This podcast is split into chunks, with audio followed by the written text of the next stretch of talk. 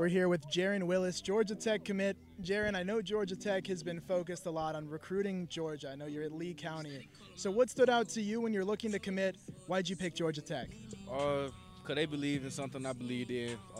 Like I said, me and more bigger type safety guys, hybrid guys, run around on the field of Georgia Tech defense. And it fits me perfect because it's something I do in high school level, and I think I can do also in the college level.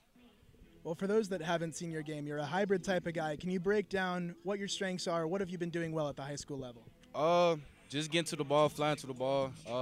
My defense in high school, we just preyed on, flying to the ball and, me being in the space than anybody else. I got to be a sure tackler, so I think I'm a good tackler. I think I could get better at it when the season progresses on. And, just getting better in my man skills because, being in that nickel type hybrid guy, you got to do a lot of covering. So I just try to do, a lot of man skills. When you break down your game, who do you think you compare to on the college or the pro level? Definitely, I want to say Isaiah Simmons, Jamal Adams. Them two guys, 215 over 230 type guys who can fly around to the ball and do it all. Well, it's obvious. You see there's something building at Georgia Tech. The class is coming in, looking better and better under Coach Collins. What's standing out to you from your class, the talent level, and some of the guys that you guys are bringing in? I think what's standing out to me is just a lot of players starting to believe in Georgia Tech and what they finna start doing. Lately I got in early, committed early to them.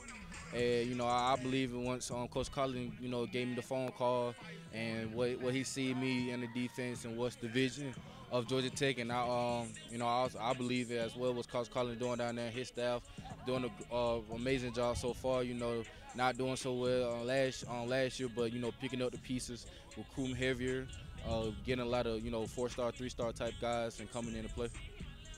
Well, at Lee County, I know there's a lot of support from the community. Can you describe what that's been like for you as a player playing in front of that type of an audience? It's getting me ready for college.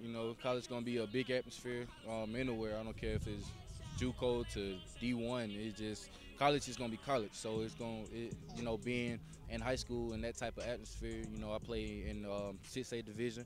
So everywhere in that 6A division is just live. So just me getting ready to going into college with a trying to close out the crowd, getting into them, then closing back out again. So just get me ready and prepare for college. Well, coming into Georgia Tech, you'll be playing at the Flats in Atlanta. What are you most looking forward to? Getting wins, man. We got to put Georgia Tech back on the map. I know they ain't lost a step. They just trying to recruit from the step. So just coming in, helping out the win, and just getting the job done. Awesome. Thank you for your time. It's great talking with you.